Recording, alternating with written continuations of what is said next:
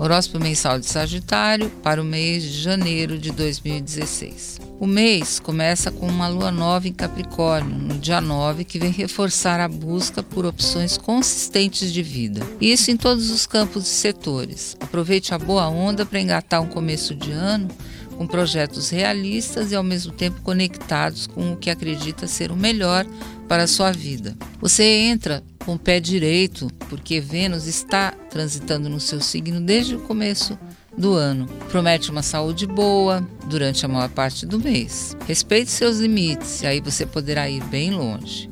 Por volta do dia 17, Vênus e Júpiter inclinam a exageros. Aí você tem que ter cuidado. Alguns sagitarianos receberão notícias de antigos amores, alguns dos quais podem rondar o seu ambiente.